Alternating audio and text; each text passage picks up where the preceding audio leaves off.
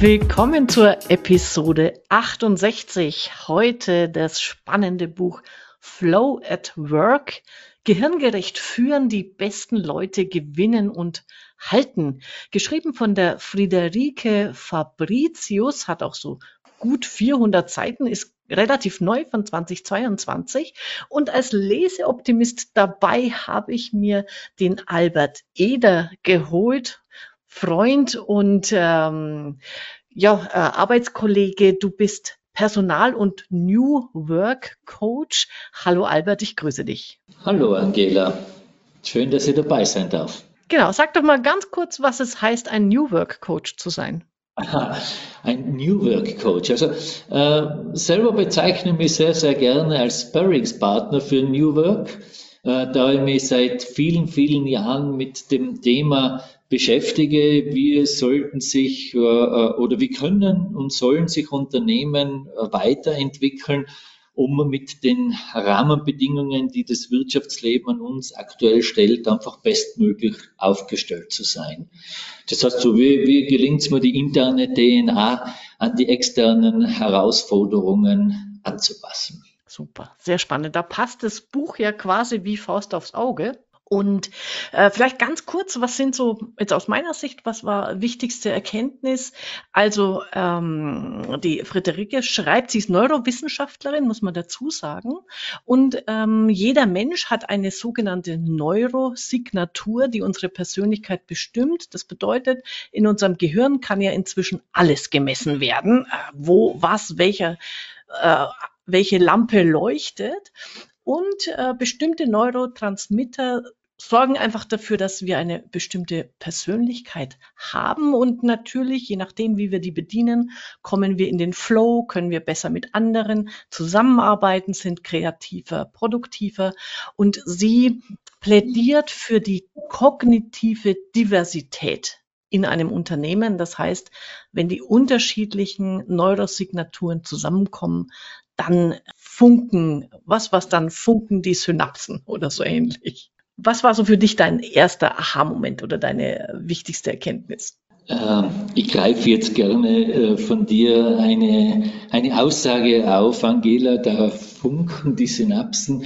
Ich glaube, dass wenn sich verschiedene Typen treffen, dann funken nicht nur die Synapsen, sondern manchmal auch die, die, die, die jetzt, wenn man es beobachtet, die Kommunikation oder, oder, oder was auch immer. Also für mich war eine der, der zentralsten und, wenn ich das so sagen darf, jetzt nicht unbedingt neueste Erkenntnis, aber sehr, sehr wichtige, wie entscheidend es ist, dass wir in einem Unternehmen äh, versuchen, Unterschiede tatsächlich äh, äh, zu leben, zu akzeptieren und als eine extreme Voraussetzung zu sehen, um äh, gehirngerechte Unternehmenskultur zu garantieren, die vor allem für, äh, sagen wir jetzt einmal, Innovationen und Überlebensfähigkeit des Unternehmens ganz, ganz wichtige Rahmenbedingungen darstellt.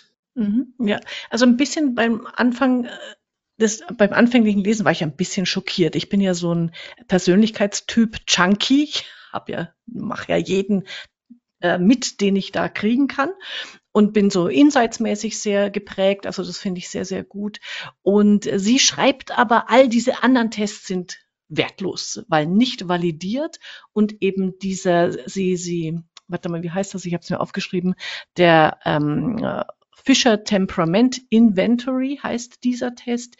Der ist wirklich wissenschaftlich, also neurowissenschaftlich nachgewiesen, dass in unserem Hirn eben bei bestimmten Neurotransmittern bestimmte äh, Regionen aufleuchten und Persönlichkeiten ähm, mehr oder weniger ausgeprägt sind. Also ich habe den Test natürlich gemacht und du auch. Ich bin ein Dopamin und Östrogenmensch, wobei viel mehr Dopamin als äh, dann Östrogen und dann gibt's noch Serotonin und Testosteron. Können wir gleich mal ein bisschen was dazu erzählen. Was bist du für ein Typ? okay, ähm, ich bin ein Dopamin, Serotonin und Östrogen-Typ, also ich darf drei dieser Typen sein. Was ich am wenigsten ausgeprägt habe, das ist der Testosteron. Und äh, äh habe mich oder kann mich in dieser, in dieser Auswertung durchaus äh, wiederfinden. Äh, das ist ja in dem Buch sehr, sehr gut beschrieben, die einzelnen Typen, und da macht man sich ja schon beim Lesen irgendwo den einen oder anderen Gedanken, wo würde ich mich jetzt zuordnen? Vielleicht darf ich nur ein Wort dazu sagen. Ich glaube schon, dass es auch noch andere valide Tests gibt, also zum Beispiel den Big Five, den verwenden wir auch sehr, sehr gerne da würde auch von einer gewissen Validität sprechen. Also vielleicht ist nicht nur der einzigste Test, der dieses Prädikat trägt. Ja, und äh, für mich ist es so, ähm, ich denke mal, egal welchen Typ, äh, welchen Test man heranzieht, allein die Hilfestellung für Selbsterkenntnis im Umgang mit anderen und in der Kommunikation und Verständnis füreinander. Ich glaube, egal welchen Persönlichkeitstest man heranzieht, die können da immer eine gute Unterstützung sein. Also insofern verwerfe ich meine Tests, meine anderen auch nicht, mm, sondern denke ich mal, das ist nochmal eine, äh, also natürlich an der Stelle nochmal eine Besonderheit, dass wirklich hier äh, über diese MRTs, äh, über dieses Reinschauen in den Kopf tatsächlich nachgewiesen ist, dass das, dass wir so ticken, wie wir ticken.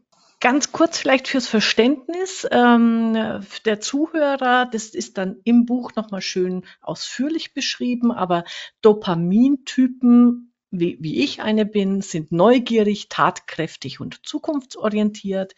Die Östrogentypen, da bist du ja am stärksten ausgeprägt, sind empathisch und gut darin, persönliche Beziehungen und Gemeinschaften aufzubauen. Die Serotonin-Typen sind zuverlässig, detailversessen, umsichtig und loyal. Und die Testosteron, wer hätte es gedacht, sind tough, verstandesorientiert, direkt und haben Spaß daran, Macht auszuüben. Ich möchte vielleicht an der Stelle noch ergänzen, Angela, wie du gesagt hast, äh, das ganz, ganz Zentrale ist, denke ich, diese Möglichkeit der persönlichen Reflexion, wenn man einen dieser Tests macht. Und das Schöne äh, bei diesen Persönlichkeitsprofilen und deswegen vermeide ich im Normalfall, dass man dazu Test sagt, weil Test ist immer so, äh, das ist gut und, und das ist schlecht und das ist richtig und das ist falsch. Und äh, äh, da gibt's ja Gott sei Dank nicht dieses gut und richtig oder schlecht und falsch und, und sondern ich bin halt der Typ oder ich bin ein anderer Typ. Und äh, äh zu reflektieren, wo würde ich mich denn am ehesten beheimaten, ich denke, gerade was jetzt Führungskräfte anbelangt, eine der ganz, ganz zentralen Eigenschaften dass sie die Fähigkeit haben, mir manchmal über die Schulter zu schauen und mir die Frage zu stellen, wo würde mir denn jetzt zuordnen?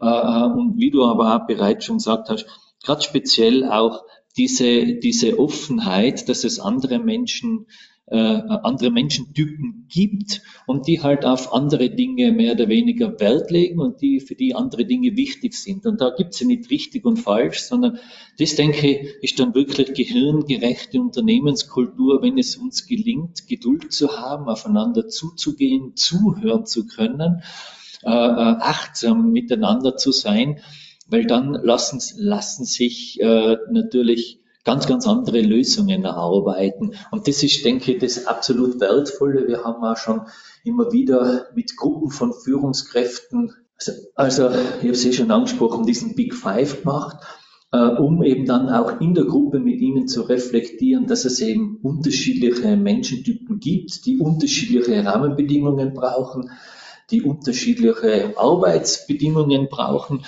um eben in Höchstform auflaufen zu können. Und wenn man das beginnt zu akzeptieren und zu respektieren, ich denke, dann hat man schon ganz, ganz was Wertvolles an Unternehmenskultur geschaffen.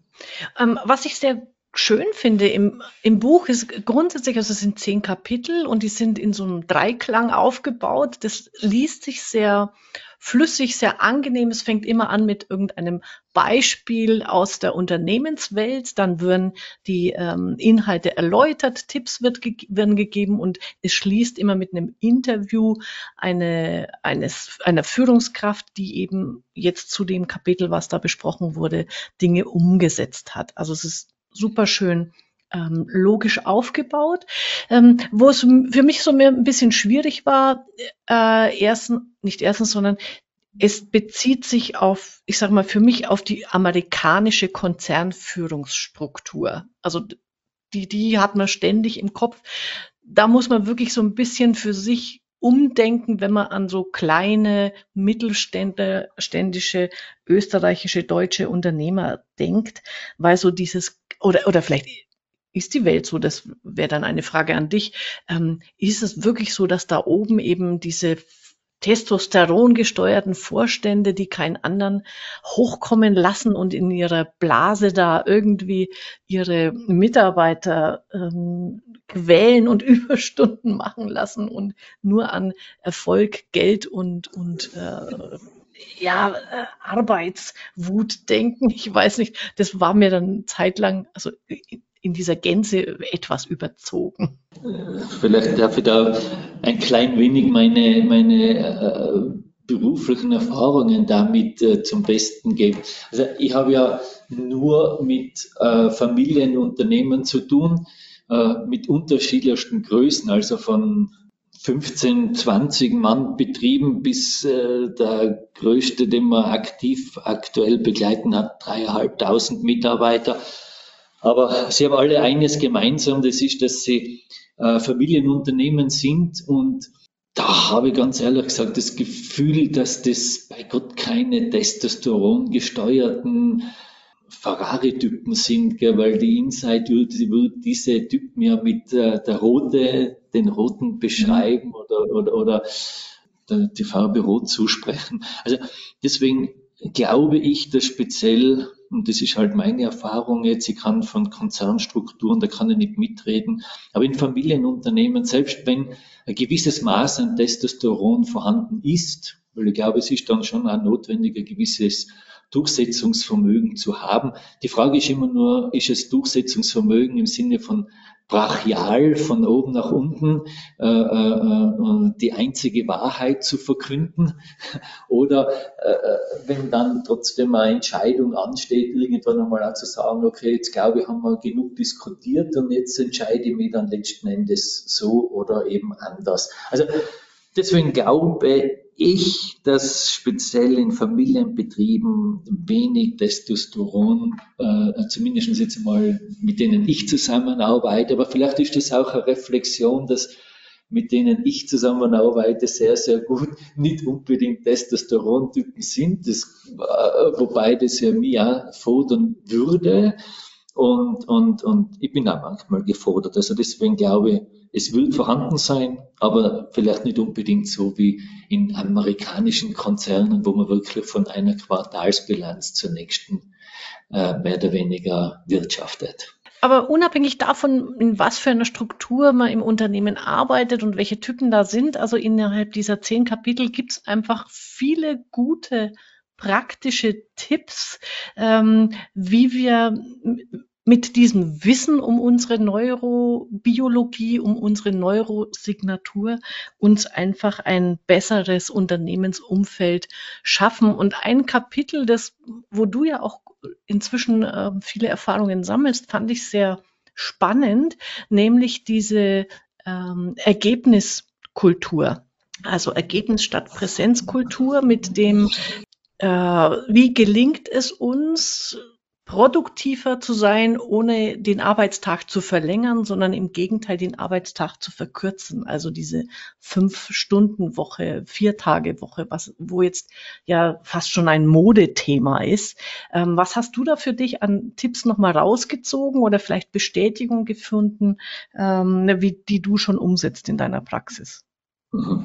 Also was ich äh, äh, ganz, ganz toll gefunden habe, also im Sinne oder zum Glück der Bestätigung, äh, wenn man solche Ergebniskulturen äh, äh, beginnt zu etablieren.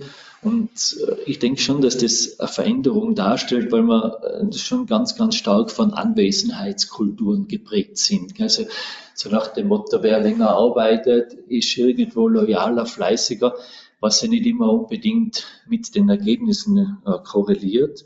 Also das ganze Thema mit einem Pilotprojekt mit dem Team zu starten und den Sinn der Sache äh, transparent zu machen, äh, das hat mir sehr, sehr gut gefallen. Das hat mir auch bestätigt, dass es äh, äh, eine adäquate, gute Lösung darstellt, ist so anzugehen, äh, Ergebnisse messbar zu machen. Äh, äh, sie schreibt da von, von KPIs. Äh, ich habe da die Erfahrung gemacht, dass es, dass es äh, zwei Dinge sind, die äh, besprochen werden sollten beziehungsweise hinterfragt werden sollten in einem Unternehmen im Sinne der Ergebniskultur, äh, dass man zum einen sagt, wie definieren wir ambitionierte Leistungsstandards? Und da war bei mir interessant, dass Leistungsstandards in Familienbetrieben nicht immer nur auf reine Umsatzgrößen äh, sich äh, reduzieren, sondern durchaus auch so äh, also zum Beispiel jetzt bei einem Sporthändler, der sagt, we make people happy, muss ich sagen, das ist unser Leistungsstandard. Also wenn du da rausgehst, solltest du einfach das Gefühl haben, wow, das war jetzt nicht irgendwo ein Ski ausleihen, sondern das war schlichtweg mehr. Und das Ganze aber gepaart mit psychologischer Sicherheit. Von dem schreibt sie jetzt in ihrem Buch nichts, aber äh, das ist ganz ein interessantes Konzept äh, sollten sich, glaube ich, alle Unternehmer irgendwann einmal anschauen.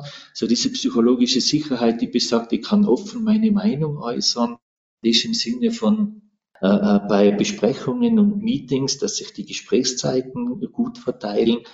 Soziale Empathie, dass man Fehler als Lernchance sieht und auf individuelle Stärken aufbaut.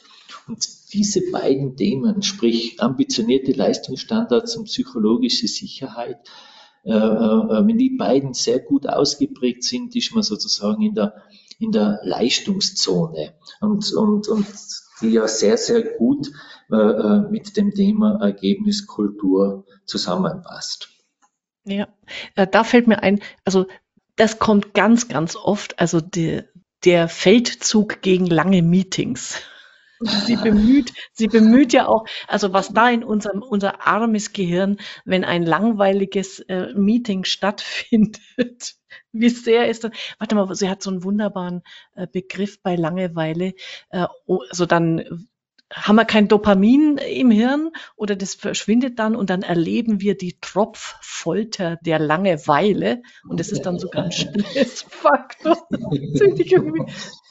sehr, sehr schön.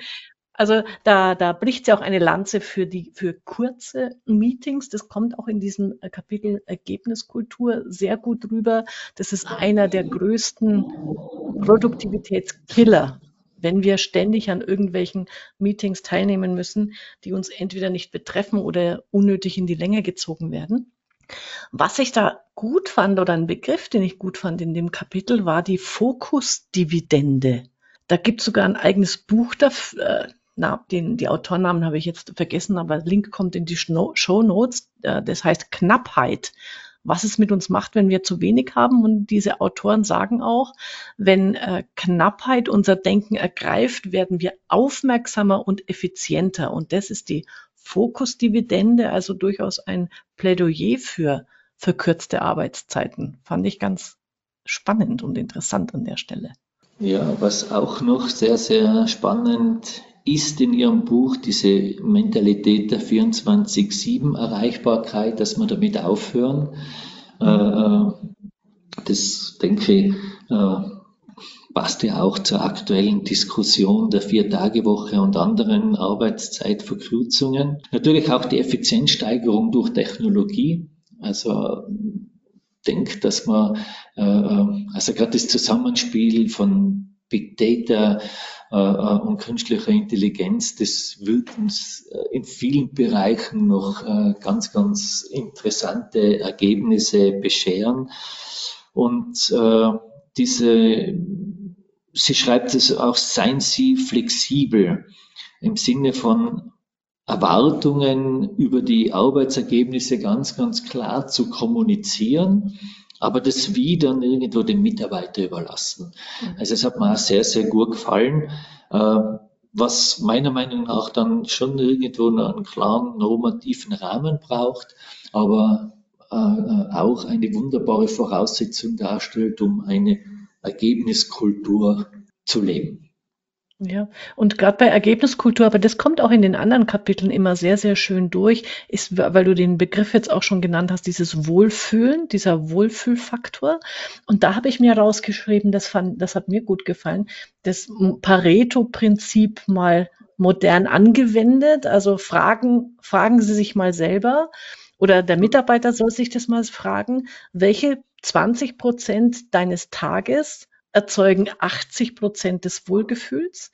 Welche 20 Prozent der Aktivitäten erzeugen 80 Prozent der Energie? Mal so auf seinen Arbeitstag zu schauen, äh, finde ich, finde ich ein, mal schön um die Ecke gedacht, weil, weil das wirklich nochmal den Fokus drauf lenkt, hey, wo kriege ich, weil das Buch heißt ja äh, Flow at Work, wo kriege ich eigentlich meinen Flow während des Tages? Wo habe ich Aufgaben, wo ich sage, die behagen mir. Also da geht es dann wieder um Dopaminausstoß und solche Geschichten.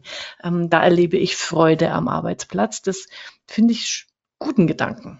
Sie schreibt ja da ganz, ganz schön dieses Freude, Furcht und Fokus-Prinzip mhm. oder Prinzipien.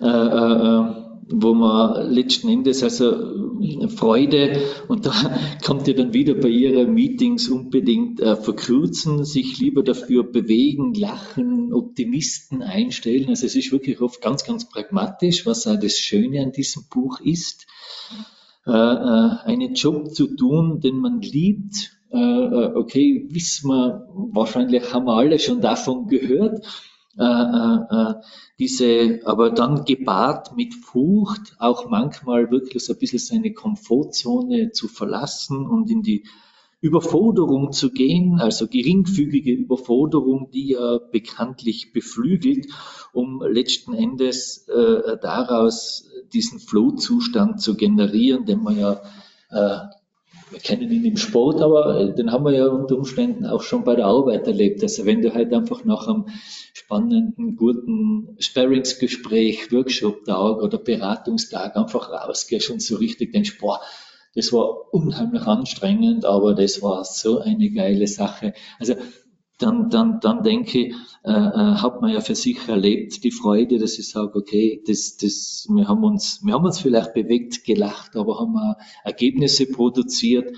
Wir haben uns vielleicht auch befeuert, beflügelt und unter Umständen auch ein bisschen überfordert und damit dann ja auch einen gewissen, einen gewissen Fokus dann äh, äh für uns äh, gefunden. Also das hat mir in Ihrem Buch sehr, sehr gut gefallen, dass Sie diesen Flohzustand mit diesen drei Begriffen genauer beschreibt.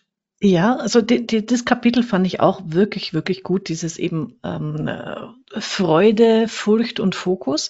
Und hier zeigt sie aber auch dann sehr gut auf, dass es, äh, da, da musst du wissen, was du für ein, ähm, eine Neurosignatur hast, weil genau an diesem Punkt Furcht sind, ticken die einen anders äh, als die anderen. Das heißt also, ich als Dopamin-Typ, bei mir ist Furcht, ich bin der, was, Sensation Seeker, heißt dann so schön, ne?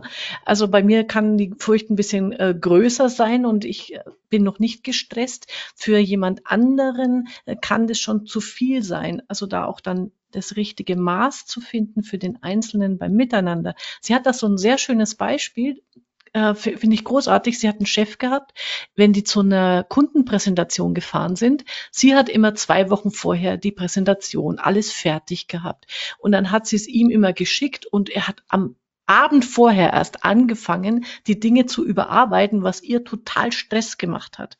Und erst als sie sich ausgetauscht haben darüber, dass er gesagt hat, ich brauche diesen Druck am Vorabend, ich kann mich nicht eine Woche vorher hinsetzen. Und sie hat gesagt, ja, aber ich halte den Druck nicht aus, wenn es erst am Vorabend passiert. Und dann sind die übereingekommen, dass sie es eben vorbereitet hat. Und wenn er das wollte am Vorabend erst sich anschauen, dann ähm, hat war das halt seine Verantwortung und sie hat am nächsten Tag nicht mehr damit reingemischt, sondern akzeptiert, dass da seine Änderungen jetzt drin sind. Genau das sind die Punkte, die sie da super gut herausarbeitet, auch eben mit solchen Beispielen. Ich denke, das unterstreicht ja die Grundaussage oder eine der Grundaussagen in Ihrem Buch, diese gehirngerechte Unternehmenskultur, um eben äh, äh miteinander zu sprechen, den anderen einschätzen zu können. Und wenn dir das gelingt, dass du, dass du darüber eine gewisse Transparenz hast im Umgang und in der Zusammenarbeit, dann, dann, dann fällt es dir eher leichter, äh, äh, mit deinem Gegenüber äh, ja, ganz, ganz tolle Ergebnisse zu, zu erzielen und sich nicht gegenseitig zu kannibalisieren. Im Flow-Zustand, wenn ich da noch einen Gedanken dazu werfen darf, Angela, für mich war auch eine Aussage, strategische Ruhepausen mit einplanen.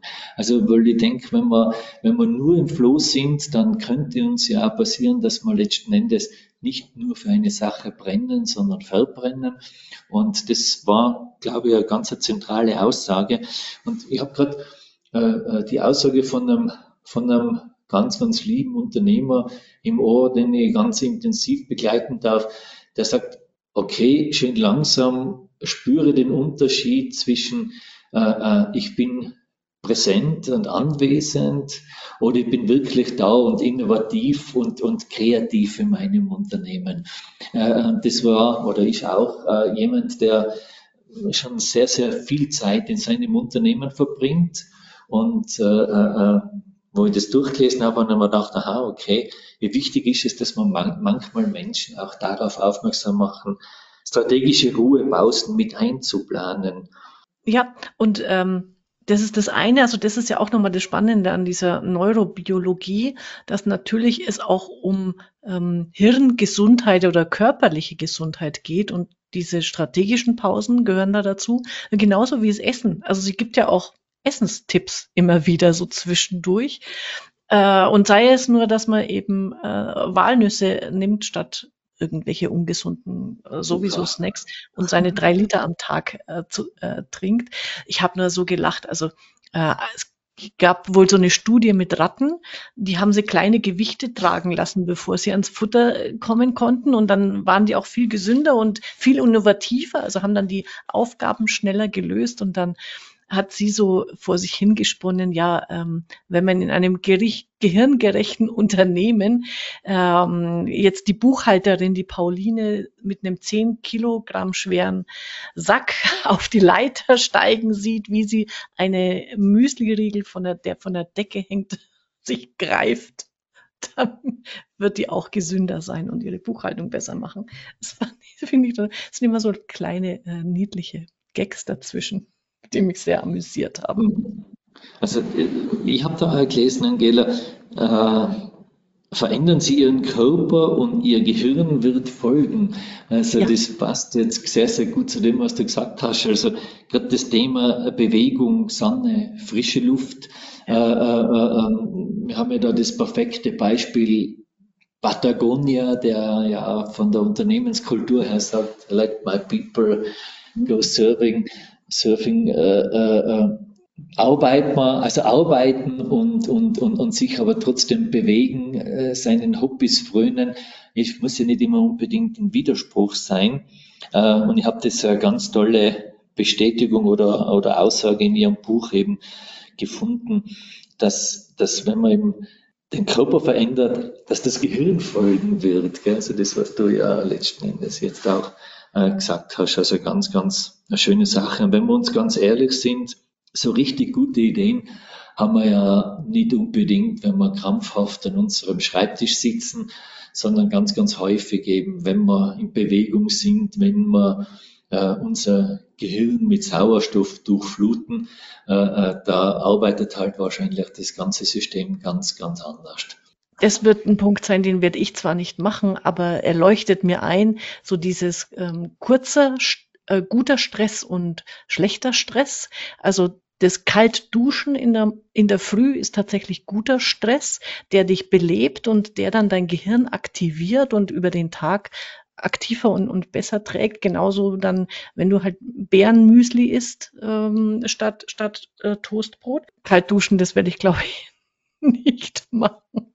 Aber so diese Tipps für sich selber, äh, sich das klar zu machen, ähm, lebe ich eigentlich auch gehirngerecht, dass mein Gehirn überhaupt in den Flow kommen kann.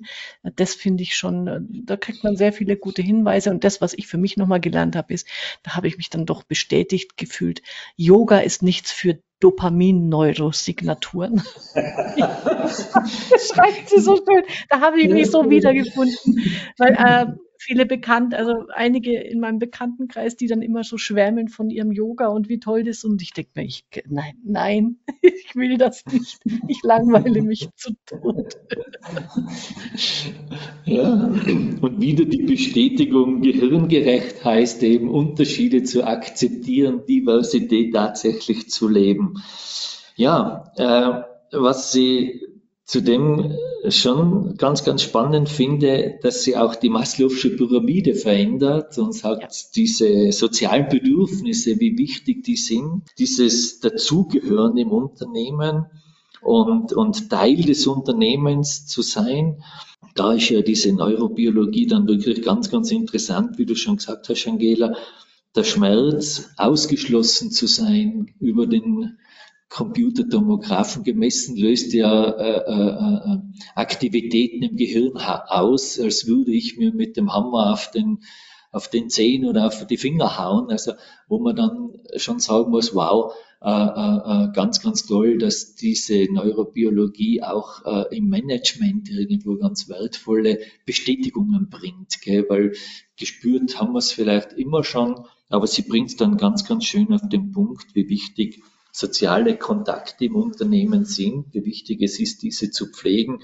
Wenn man schon beim Onboarding-Prozess Beziehung aufbaut, alleine schon, indem man die Hand schüttelt, okay, Corona hat es dann vielleicht eine Zeit lang verboten, aber das habe ich extrem interessant gefunden, dass es solche oder dass sie solche Themen bestätigt.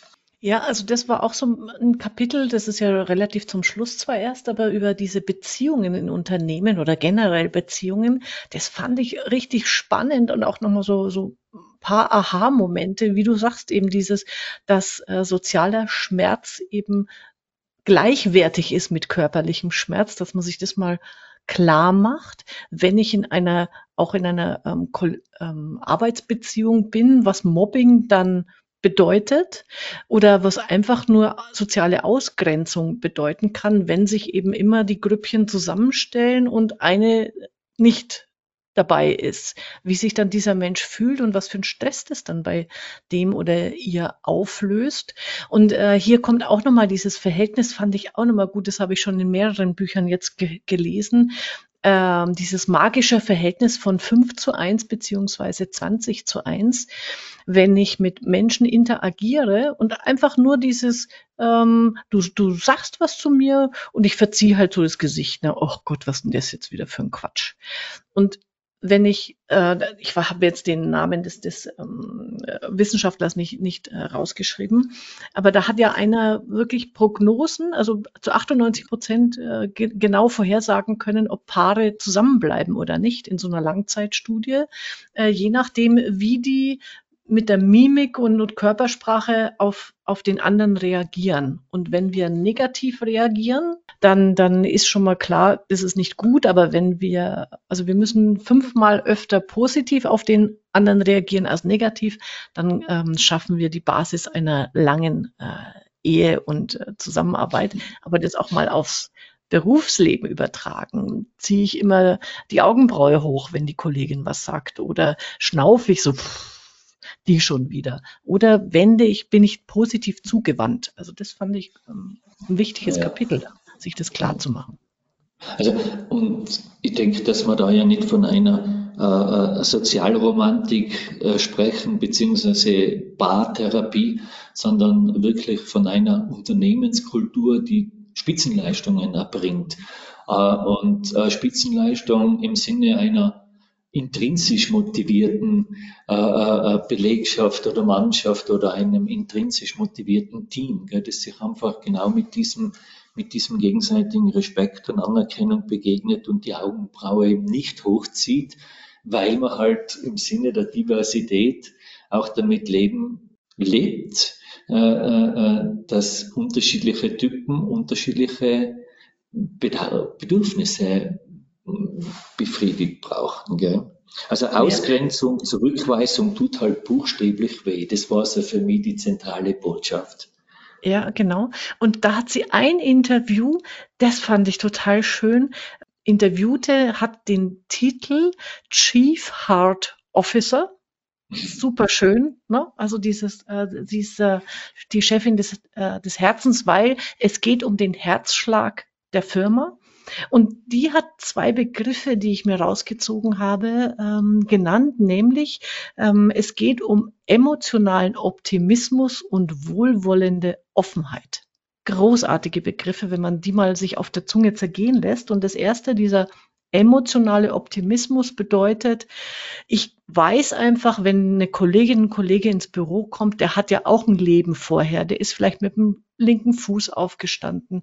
Ähm, dieses äh, der schaut vielleicht schief, aber ich es nicht sofort, oh mein Gott, wie ist denn der wieder drauf, sondern ich gehe optimistisch, hey, ist halt auch mal nicht so gut drauf, das ist in Ordnung. Und das zweite ist dann diese wohlwollende Offenheit, super schöner Begriff, dass wir einfach dem anderen gegenüber immer, sag ich mal, ähm, davon ausgehen als Grundhaltung, der andere gibt sein Bestes. Davon gehe ich mal aus und mit auf dieser Ebene kann man, führen wir auch Kritik- oder Feedback-Gespräche. Und das finde ich, in diesem Interview kommt das total toll rüber. Was auch noch ganz interessant war, Angela, der Aufbau einer Vertrauenskultur. Also wir alle haben ja den Begriff Vertrauenskultur, den, den kennen wir. Äh, sie hat ja da auch wieder ganz eine schöne Studie drinnen, dass mehr Vertrauen auch mehr Gewinn bedeutet oder das Vertrauen mit Gewinn korreliert. Äh, übrigens, Gallup-Institut hat ja jetzt nicht explizit auf die Vertrauenskultur, aber auf die emotionale Gebundenheit eines Mitarbeiters zum Unternehmen auch beweisen können, dass es mit der, mit der finanziellen Gebarung des Unternehmens korreliert. Äh, sie schreibt aber da von diesem K-Faktor. Und K steht für Kollektiv. Und da habe ich mir wirklich, das habe ich mir nur unterstrichen im Buch, Angela, äh, wer diesen K-Faktor äh, ganz gut beeinflusst in einem Unternehmen. Und schön, dass ich das jetzt sagen darf, dass du mir das nicht vorweggenommen hast. Je mehr Frauen in einem Team sind, umso höher ist der K-Faktor. K steht für Kollektiv. Äh, und äh, ich habe das in meiner täglichen Arbeit immer wieder beobachten dürfen, wie wichtig, und das sage ich jetzt nicht einfach nur so dahin, aber wie wichtig auch die äh, äh Geschlechteraufteilung in einem Team, in einem Unternehmen äh, ist. Und äh, äh, wie wertvoll es ist, wenn gerade speziell bei manchmal so frauendominanten und äh, Entschuldigung, bei männerdominanten Unternehmen, wenn einfach äh, so die eine oder andere Frau langsam dazukommt und es werden dann immer mehr, du spürst richtig, das ergibt einfach eine andere Kultur. Da geht's nicht nur ums Kompetitive, sondern wirklich auch um, um das Kooperative. Und äh, das war auch ganz interessant, wie sie das Ganze beschrieben hat. Und letzten Endes äh, äh auch damit bestätigt, dass sie sagt, wenn es, äh, also eine Untersuchung, die sie da anführt, bei vertrauensschwachen Unternehmen, äh, äh, was das dann letzten Endes bedeutet, die haben, äh, also vertrauensstarke haben 74 Prozent weniger Stress, 106 Prozent mehr Energie bei der Arbeit, 50 Prozent höhere Produktivität, 13 Prozent weniger Krankheitstage, 76 Prozent höhere Leistungsbereitschaft und 40 Prozent weniger Burnout. Also ein, ein Gedanke, ein Konzept, dem man sich sicher widmen sollte in gehirngerechten Unternehmen. Ja, finde ich auch. Also das ist auch ein Grundgedanke, der sich ja bei ihr durch das Buch zieht. Also diese ähm, Diversität, aber eben im, im Sinne der Neurosignatur, hat auch natürlich immer was mit äh, Geschlecht kann es zu tun haben, muss aber nicht. Und da bringt sie dann, das ist dann schon, das ist zwar relativ am Anfang, aber, aber das fand ich dann auch witzig, ähm, diese, äh, es, es gibt ja diese Diversitätsschulungen ähm, und äh, in Vorständen müssen so und so viel Prozent Frauen sein und die Männer wollen das aber gar nicht, weiß man ja. Und ähm, wo dann manche Konzerne Frauen in, in Workshops schicken, wo sie, sie erzählt von einem, wo sie auch drin war, ne, wie du dich als Frau mehr wie ein Mann verhältst. Also was für ein Quatsch ist das denn? Und dann sagt sie, naja, jetzt überlegt mal umgekehrt, äh, wenn es jetzt hier um mehr Diversität geht, was würden die Männer sagen, wenn man sie in ein Kurs schickt, dass sie sich mehr wie Frauen benehmen sollen. Da käme ja auch keiner auf die Idee, äh, jetzt schütteln Sie mal die Hand ein bisschen sanfter und nicht so ein fester Händedruck. Und das fand ich einen schönen Gedanken, weil natürlich ist genau das dieses, warum sollen sich Frauen mehr wie Männer verhalten, damit sie in einer äh, Vorstandsetage sich besser durchsetzen und nicht umgekehrt die Männer sich überlegen, also nicht, dass sie weibliche, ihre weibliche Seite hervorkehren, das muss es ja nicht sein, sondern einfach diese Diversität, dieses Anerkennen der unterschiedlichen Stärken, die alle dazu beitragen, dass es ein, dass das Team insgesamt gelingt. Das ist das äh, Wichtige. Also, den Punkt, den, den kann man nur ganz, ganz dick unterstreichen, Angela, weil es geht äh, es wäre wirklich die, man würde sich ja des großen Schatzes berauben, wenn eben Männer äh, äh, äh, äh, weibliche Umgangsformen erlernen und, und, und vice versa, äh, sondern eben genau diese, diese Diversität leben. Und sie schreibt ja da, wie wertvoll es ist, eben nicht ein Gruppendenken äh, zu zu, zu leben, sondern in den Gruppenflow zu kommen. Und den Gruppenflow gibt's halt einmal nur, wenn du äh, bunt gemischte äh, äh, Gruppen mit unterschiedlichen Neurosignaturen äh, aushaltest und bereit bist, eben äh, jeden seine Stärken einbringen zu lassen. Und äh, das habe ich auch wahnsinnig toll gefunden, diesen Begriff des Gruppenflohs und nicht der Teamarbeit oder der Gruppenarbeit, äh, äh, wo mehr oder weniger dieses Gleichdenken äh, äh im Vordergrund steht, im Gruppendenken. Sie bringt ja da das Beispiel mit Kodak, die ja 1975 die erste Digitalkamera entwickelt haben, aber dann im Sinne der, des Gruppendenkens zu dem Entschluss gekommen sind, das will ja niemand und 2012 haben sie dann Insolvenz angemeldet. Also da ist dann eben dieser Gruppenflow äh, ganz was anderes, wenn man eben unterschiedliche Neurosignaturen hat. Äh, der Walt Disney hat ja auch immer gesagt, ich brauche drei Typen, den Visionär, ihr braucht aber auch den Kritiker und den Umsetzer. Vielleicht hat jede Neurosignatur auch diesbezüglich äh, äh gewisse Stärken und äh, gewisse Schwächen. Und ganz, ganz äh, äh, wertvoll äh, dazu vielleicht noch ein Gedanke, das ist die Consent-Methode ausgeliehen aus der Soziokratie, die auch solche, solche Prozesse, wo unterschiedliche Neurosignaturen aufeinandertreffen, äh, äh, ganz, ganz wunderbar äh, äh, gestaltet, indem man nicht auf der Suche nach Mehrheiten ist, sondern versucht, Einwände ernst zu nehmen und mehr oder weniger immer die Frage stellt, gibt es noch einen maßgeblichen Einwand gegen diese mögliche Lösung? Äh, und ganz, also Einwände minimieren und nicht Zustimmung maximieren, was immer so äh, äh, ein Win-Lose mehr oder weniger ist. Und diese Consent-Methode, die ist mir dann durch den Kopf gegangen, die eine wunderbare Ergänzung darstellt, wenn eben dann unterschiedliche Signaturen aufeinandertreffen und sich dann mit dem notwendigen Respekt zu den besten Lösungen durchringen. Ja, also diese Consent-Methode hast du ja uns mal in einem Workshop vorgestellt, den du für uns für unser DelfNet gehalten hast. Das finde ich wirklich eine ganz tolle Methode. Äh, insofern äh, unbedingt. Und da passt es, wie du sagst, sehr gut, um eben eine äh, Gruppe, eine diverse Gruppe im positivsten Sinne, dann eben auch wieder zu, zu einem Consent, zu einer gemeinsamen Lösung zu bringen. Super einen Punkt, ja genau, achso, siehst du, einen Punkt, da hatte ich nochmal so einen Aha-Effekt für mich. Sie spricht auch über, im, im Rahmen dieser ähm, Neurosignaturen und Persönlichkeitsmerkmale, spricht sie auch über Introvertierte und Extrovertierte.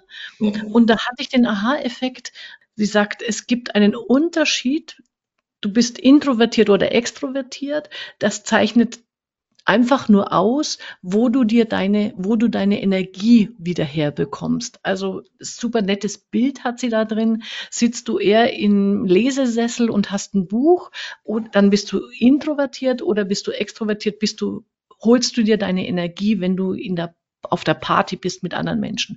Und ähm, auf so einer Matrix im Gegenzug gibt's dann noch die ähm, die Linie und du bist aufgeschlossen oder zurückhaltend, weil das wird immer miteinander in einen Topf geworfen. Introvertierte werden gleichzeitig zurückhaltend und da sagt sie, das ist nicht so, sondern es gibt auch extrovertierte, zurückhaltende Menschen und introvertierte, aufgeschlossene. Das fand ich ein, war mir überhaupt noch nicht so bewusst. Da hatte ich echt so ein Wow. Das mal, diese Matrix hat mir einen neuen, einen neuen Blickwinkel gegeben. Ja, da kann ich mich nur anschließen, Angela. Äh, äh, das war für mich auch eine, also das war wirklich ganz, ganz neu, äh, äh weil diese äh, zweite Achse der Aufgeschlossenheit und zurückhaltend äh, sein, weil man es eben immer, immer mit dem Intro und Extravertiertheit mehr oder weniger verknüpft oder verbunden hat. Ja. Also das, das war ganz, das war wirklich ein, ein ein Highlight in dem, in dem, in dem Buch da drinnen, ja. Ja, genau. So, du, wir sind schon wieder bei unserer Dreiviertelstunde. Ich habe noch eine Frage mitgebracht an dich. Äh, nämlich im Buch ist auch immer so schön, das nennt sie Brain Boost, also so ein bisschen Futter fürs, fürs Hirn. Und äh, da ging es nochmal um die äh, Vier-Tage-Woche oder diese fünf Stunden am Tag. Und da schreibt sie, naja, aber wenn die Arbeitswoche oder der Arbeitstag so auf Fokus, Konzentration und Produktivität getrimmt sind, dann ist ja kein Puffer mehr da, wenn mal einer krank wird oder ausfällt. Da dachte ich mir, ui, da habe ich auch noch nicht drüber nachgedacht. Das ist natürlich wirklich so ein Punkt. Wenn ich jetzt die Vier-Tage-Woche einführe, wie, wie geht ihr damit um? Sie, sie empfiehlt dann, naja, schafft ihr so einen Pool von freien Mitarbeitern. Das stelle ich mir jetzt in so einem kleinen Unternehmen oder bei Steuerberatern eher schwierig vor, äh, dass man da auf Abruf noch äh, Kapazität hätte. Welche, welche Gedanken macht ihr euch da dazu? Mir geht ein anderer Gedanke noch mit, mit gleichzeitig mit. Äh, äh, letzten Endes müssen wir auch aufpassen, dass wir nicht alles nur im Flow-Prinzip dann versuchen, der Ergebniskultur unterzuordnen, weil wir brauchen vielleicht auch manchmal äh, Mikropolitik in einem Unternehmen, wir brauchen manchmal vielleicht auch ein bisschen, äh, also sehr, sehr begrenzt, dass das jetzt ja nicht falsch verstanden ist, ein Meeting, äh, das jetzt nicht immer nur hundertprozentig nach allen Regeln der Kunst abgehalten wurde, und man braucht vielleicht auch im Sinne der sozialen Kontakte die eine oder andere Minute, wo man mal nicht nur uns äh, äh, äh, ausschließlich dem Ergebnis widmen. In, in, in kleineren Unternehmen, Angela, um auf deine, auf deine Frage zurückzukommen, da wird es halt dann auch wiederum so sein, dass man im Sinne der Zugehörigkeit, der Loyalität, der emotionalen Gebundenheit mit dem Unternehmen die eine oder andere Stunde vielleicht dann trotz, trotz allem äh, äh, einmal wieder dazu anhängt und, und, und, und äh, äh, die eine oder andere Überstunde mehr oder weniger macht. Äh, weil ich stelle mir das sehr, sehr schwierig vor als kleines Unternehmen. Äh, wo will man den Pool aufbauen? Und wenn ich, wir, wir wissen ja, neuer Mitarbeiter bringt zusätzliche, also einmal der verursacht am Anfang Arbeit und, und, und entlastet nicht die Arbeit. Und äh, jemanden zu haben, den ich dann äh, von einem Moment auf den anderen da reinsetze, das erscheint mir dann einfach ein bisschen zu spacey. Das kann ich mir überhaupt nicht vorstellen.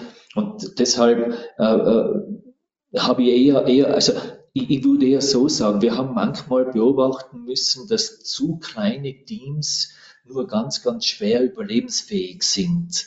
Ja, und, und, und ich denke, das gilt dann auch für wirklich sehr, sehr kleine Unternehmen, wo ich im Prinzip dann einfach davon abhängig bin, dass wenn jemand ausfällt, entweder akzeptiert der Kunde, dass man äh, die Dienstleistung, Produkt oder um was es auch immer geht, dass man das nach hinten schieben dürfen, oder du brauchst die Unterstützung der Rest, des restlichen Teams. Und das heißt halt dann, je optimierter wir sind, das, das ist dann etwas, äh, wo ich on top machen muss. Also da hätte ich jetzt auch keine besseren Lösungsideen oder Gedanken.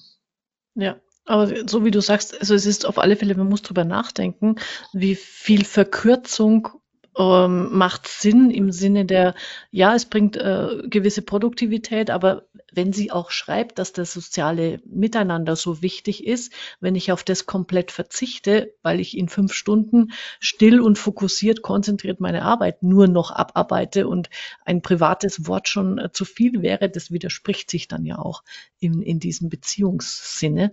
Ähm, insofern ist es wichtig, das mit, mit zu denken, wenn ich eben in diese Ergebniskultur gehe oder in die ähm, verkürzte Arbeitszeit. Ja. Genau. Das haben wir ja auch gelernt beim Homeoffice, dass es durchaus zur sozialen Vereinsamung führen kann ja. auf Dauer.